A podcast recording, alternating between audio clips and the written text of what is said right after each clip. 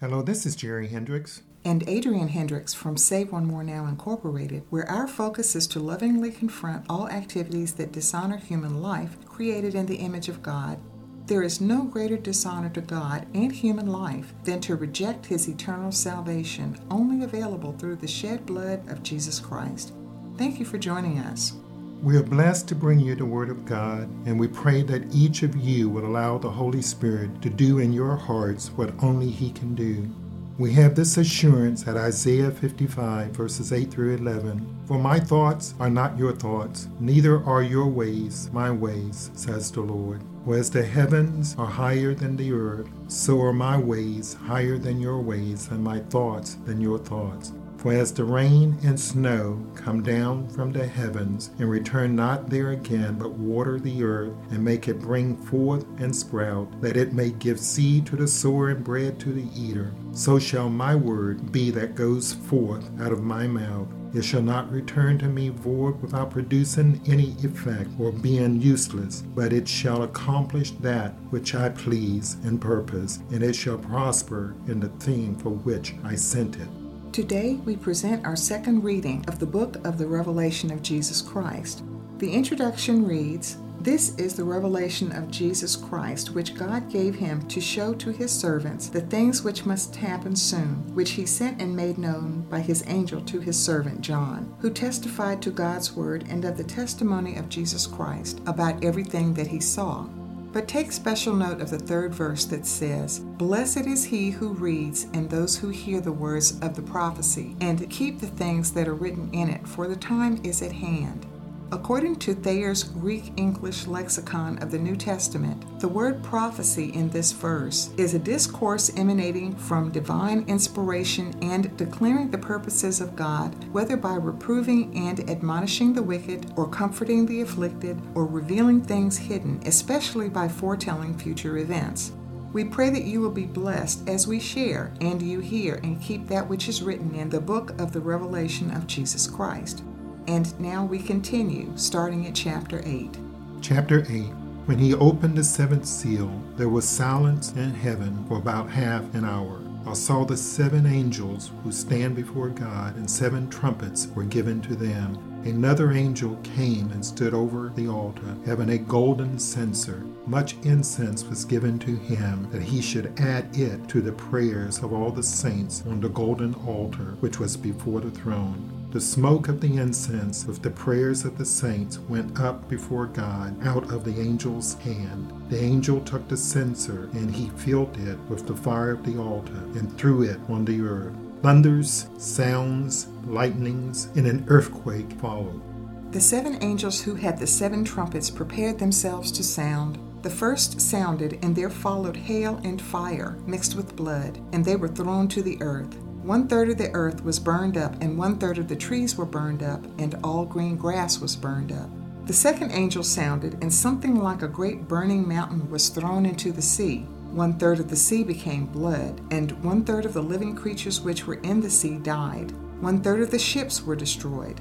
The third angel sounded, and a great star fell from the sky, burning like a torch, and it fell on one-third of the rivers and on the springs of the waters. The name of the star is called Wormwood. One-third of the waters became wormwood. Many people died from the waters because they were made bitter. The fourth angel sounded, and one-third of the sun was struck, and one-third of the moon, and one-third of the stars, so that one-third of them would be darkened, and the day wouldn't shine for one-third of it, and the night in the same way. I saw and I heard an eagle flying in mid-heaven, saying with a loud voice, "Woe, woe, woe for those who dwell on the earth, because of the other voices of the trumpets of the three angels who are yet to sound." Chapter nine.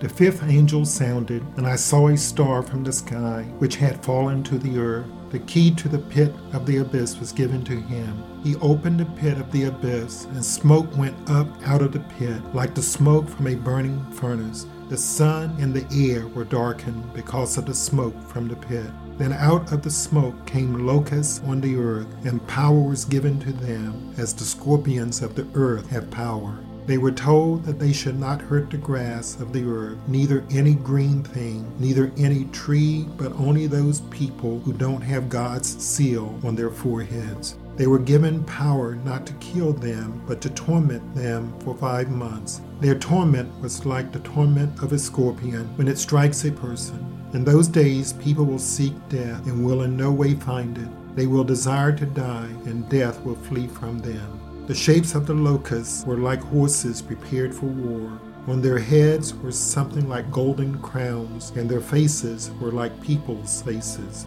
They had hair like women's hair, and their teeth were like those of lions. They had breastplates like breastplates of iron. The sound of their wings was like the sound of chariots or of many horses rushing to war. They have tails like those of scorpions and stings. In their tails they have power to harm men for five months.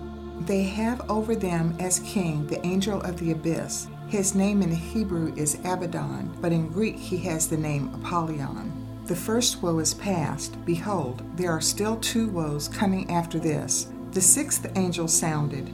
I heard a voice from the horns of the golden altar, which is before God, saying to the sixth angel who had the trumpet, "Free the four angels who are bound at the great river Euphrates." The four angels were freed who had been prepared for that hour and day and month and year, so that they might kill one-third of mankind. The number of the armies of the horsemen was two hundred million. I heard the number of them.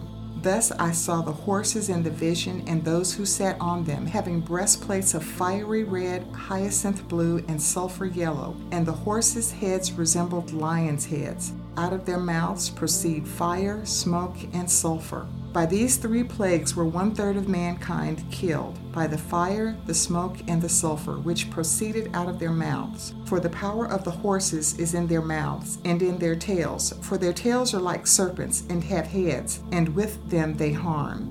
The rest of mankind, who were not killed with these plagues, didn't repent of the works of their hands, that they wouldn't worship demons, and the idols of gold, and of silver, and of brass, and of stone, and of wood, which can't see, hear, or walk. They didn't repent of their murders, their sorceries, their sexual immorality, or their thefts.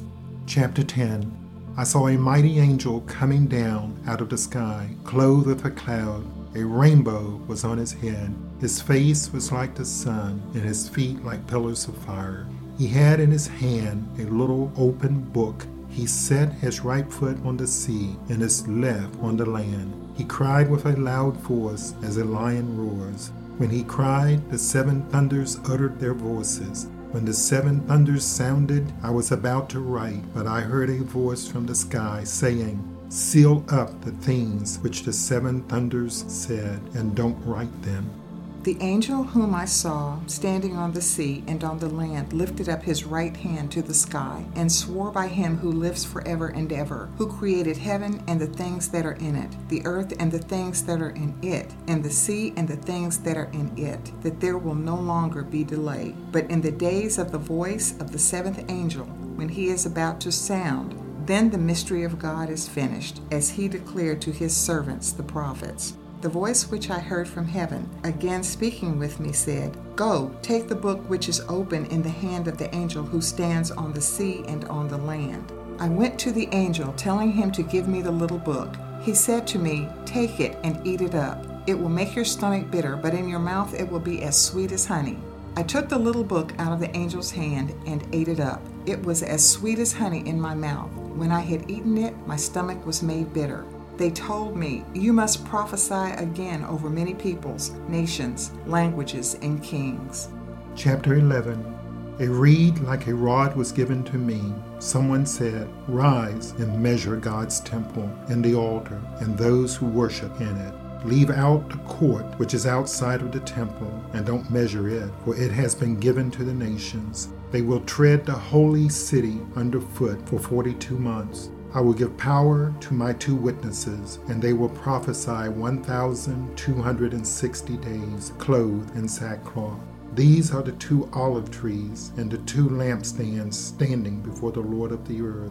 If anyone desires to harm them, fire proceeds out of their mouth and devours their enemies. If anyone desires to harm them, he must be killed in this way. These have the power to shut up the sky, that it may not rain during the days of their prophecy. They have power over the waters to turn them into blood and to strike the earth with every plague as often as they desire. When they have finished their testimony, the beast that comes up out of the abyss will make war with them and overcome them and kill them. Their dead bodies will be in the street of the great city, which spiritually is called Sodom in Egypt, where also their Lord was crucified. From among the peoples, tribes, languages, and nations, people will look at their dead bodies for three and a half days and will not allow their dead bodies to be laid in a tomb. Those who dwell on the earth rejoice over them, and they will be glad. They will give gifts to one another because these two prophets tormented those who dwell on the earth. After the three and a half days, the breath of life from God entered into them, and they stood on their feet. Great fear fell on those who saw them. I heard a loud voice from heaven saying to them, "Come up here." They went up into heaven in the cloud, and their enemies saw them. In that day there was a great earthquake, and a tenth of the city fell. seven thousand people were killed in the earthquake, and the rest were terrified and gave glory to the God of heaven. The second woe is past. Behold, the third woe comes quickly. The seventh angel sounded, and great voices in heaven followed, saying, "The kingdom of the world has become the kingdom of our Lord and of his Christ. He will reign forever and ever." The twenty-four elders who sit on their thrones before God's throne fell on their faces and worshiped God, saying, "We give you thanks, Lord God, the Almighty, the one who is and who was, because you have taken your great power and reigned. The nations were angry, and your wrath came, as did the time for the dead to be judged, and to give your bondservants, the prophets, their reward, as well as to the saints and those who fear your name, to the small and the great, and to destroy those who destroy the earth." God's temple that is in heaven was opened, and the ark of the Lord's covenant was seen in his temple. Lightnings, sounds, thunders, an earthquake, and great hail followed. Chapter twelve. A great sign was seen in heaven, a woman clothed with the sun and the moon under her feet, and on her head a crown of twelve stars. She was with child. She cried out in pain, laboring to give birth. Another sign was seen in heaven.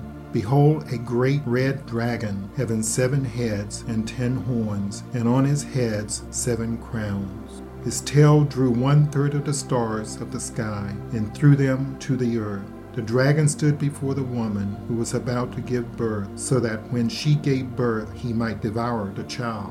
She gave birth to a son, a male child, who is to rule all the nations with a rod of iron. Her child was caught up to God and to his throne.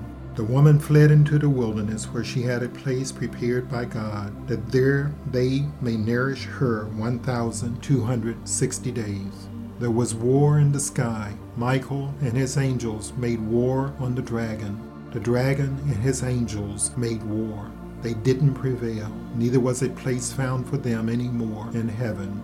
The great dragon was thrown down, the old serpent, he who is called the devil and Satan, the deceiver of the whole world. He was thrown down to the earth, and his angels were thrown down with him. I heard a loud voice in heaven saying, "Now the salvation, the power, and the kingdom of our God, and the authority of his Christ has come. For the accuser of our brothers has been thrown down, who accuses them before our God day and night. They overcame him because of the Lamb's blood and because of the word of their testimony. They didn't love their life, even to death. Therefore rejoice, heavens, and you who dwell in them. Woe to the earth and to the sea, because the devil has gone down to you, having great wrath, knowing that he has but a short time." When the dragon saw that he was thrown down to the earth, he persecuted the woman who gave birth to the male child. Two wings of the great eagle were given to the woman, that she might fly into the wilderness to her place, so that she might be nourished for a time, and times, and half a time, from the face of the serpent. The serpent spewed water out of his mouth after the woman like a river, that he might cause her to be carried away by the stream. The earth helped the woman, and the earth opened its mouth and swallowed up the river which the dragon spewed out of his mouth. The dragon grew angry with the woman and went away to make war with the rest of her offspring, who keep God's commandments and hold Jesus' testimony. Chapter thirteen. Then I stood on the sand of the sea. I saw a beast come up out of the sea, having ten horns and seven heads. On his horns were ten crowns, and on his head blasphemous names. The beast which I saw was like a leopard, and his feet were like those of a bear, and his mouth like the mouth of a lion. The dragon gave him his power, his throne, and great authority. One of his heads looked like it had been wounded fatally. His fatal wound was healed, and the whole earth marveled at the beast. They worshipped the dragon, because he gave his authority to the beast, and they worshipped the beast, saying, "Who is like the beast? Who is able to make war with him?" A mouth speaking great things and blasphemy was given to him. Authority to make war for forty-two months was given to him. He opened his mouth with blasphemy against God, to blaspheme his name and his dwelling, those who dwell in heaven. It was given to him to make war with the saints and to overcome them. Authority over every tribe, people, language, and nation was given to him. All who dwell on the earth will worship him, everyone whose name has not been written from the foundation of the world in the book of life of the Lamb who has been killed. If anyone has an ear, let him hear. If anyone is to go into captivity, he will go into captivity. If anyone is to be killed with the sword, he must be killed. Here is the endurance and the faith of the saints. I saw another beast coming up out of the earth. He had two horns like a lamb, and he spoke like a dragon. He exercises all the authority of the first beast in his presence. He makes the earth and those who dwell in it to worship the first beast, whose fatal wound was healed. He performs great signs, even making fire come down out of the sky to the earth in the sight of people. He deceives my own people who dwell on the earth because of the signs he was granted to do in front of the beast, saying to those who dwell on the earth that they should make an image to the beast who had the sword wound and lived. It was given to him to give breath to it, to the image of the beast, that the image of the beast should both speak and cause as many as wouldn't worship the image of the beast to be killed. He causes all, the small and the great, the rich and the poor, and the free and the slave, to be given marks on their right hands or on their foreheads, and that no one would be able to buy or to sell unless he has that mark, which is the name of the beast or the number of his name. Here is wisdom. He who has understanding, let him calculate the number of the beast, for it is the number of a man. His number is six hundred sixty-six. Chapter fourteen. I saw and behold the Lamb standing on Mount Zion, and with him a number, one hundred forty-four thousand, having his name and the name of his Father written on their foreheads. I heard a sound from heaven, like the sound of many waters, and like the sound of a great thunder. The sound which I heard was like that of harpists playing on their harps. They sang a new song before the throne, and before the four living creatures and the elders. No one could learn the song except the one hundred forty-four thousand, those who had been redeemed out of the earth. These are those who were not defiled with women, for they are virgins. These are those who follow the Lamb wherever he goes. These were redeemed by Jesus from among men, the first fruits to God and to the Lamb. In their mouth was found no lie, for they are blameless. I saw an angel flying in mid-heaven, heaven in eternal good news to proclaim to those who dwell on the earth, and to every nation, tribe, language, and people. He said with a loud voice, "Fear the Lord and give him glory, for the hour of his judgment has come. Worship him who made the heaven, the earth, the sea, and the springs of waters." Another, a second angel followed, saying, "Babylon the great has fallen, which has made all the nations to drink of the wine of the wrath of her sexual immorality."